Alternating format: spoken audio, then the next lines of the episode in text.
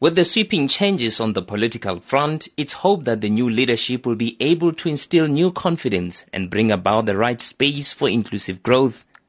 The country has endured low levels of investor confidence, revenue shortfalls, high public debt, and rating downgrades.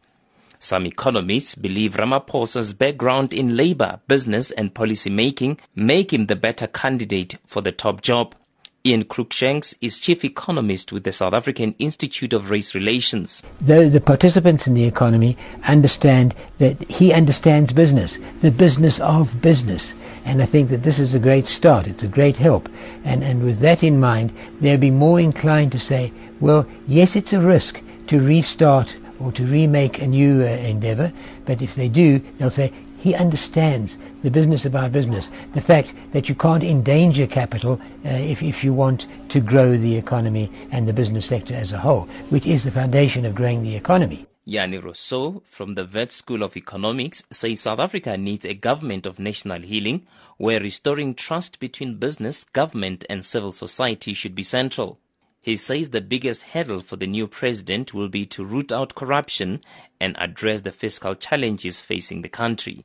The first thing Mr. Ramaphosa should focus on is to install good governance and good management at the state-owned enterprises.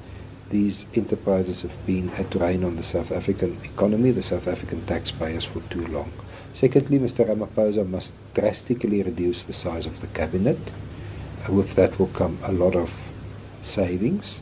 Thirdly, Mr. Ma- Mr. Ramaphosa must give uh, policy certainty so that people know what the policy environment will be when they invest. And then lastly, and this is really my pet hobby, Mr. Ramaphosa should announce that the government will only purchase in future vehicles manufactured in South Africa.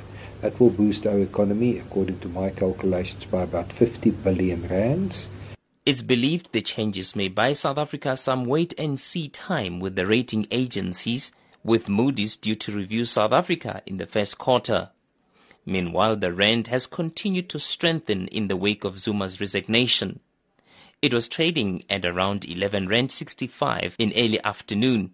I am Tshepo Mongoai in Johannesburg.